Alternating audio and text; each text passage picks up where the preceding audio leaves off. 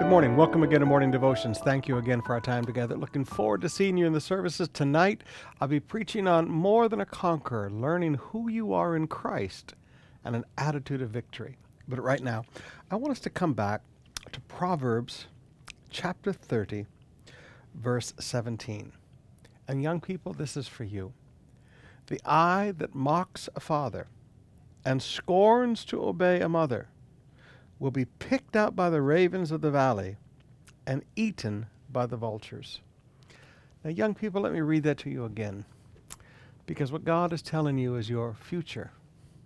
The eye that mocks a father and scorns to obey a mother will be picked out by the ravens of the valley and eaten by the vultures. Growing up, you go through several different stages of your attitudes toward your parents.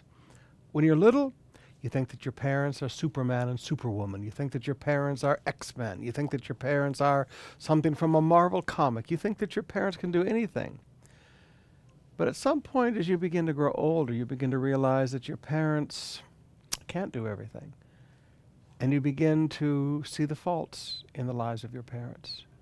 You begin to see their failures. You begin to compare them with other parents that you know. And that's when you have to begin to watch your attitudes. Do you begin to mock your father? Do you begin to scorn obeying your mother? Do you look upon them and because of the comparisons you have made and because of the attitude you have developed, have you lost all respect?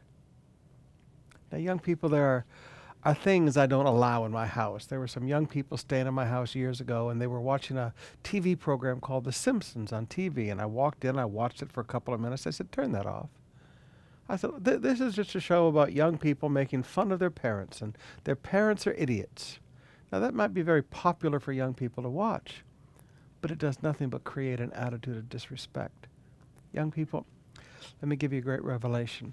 There are no perfect parents but there are parents that love you.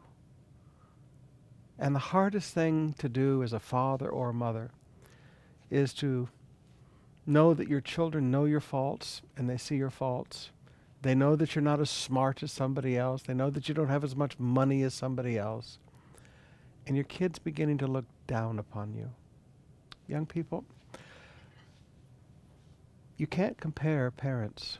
You can't compare finances or houses or cars or what tennis shoes they buy you.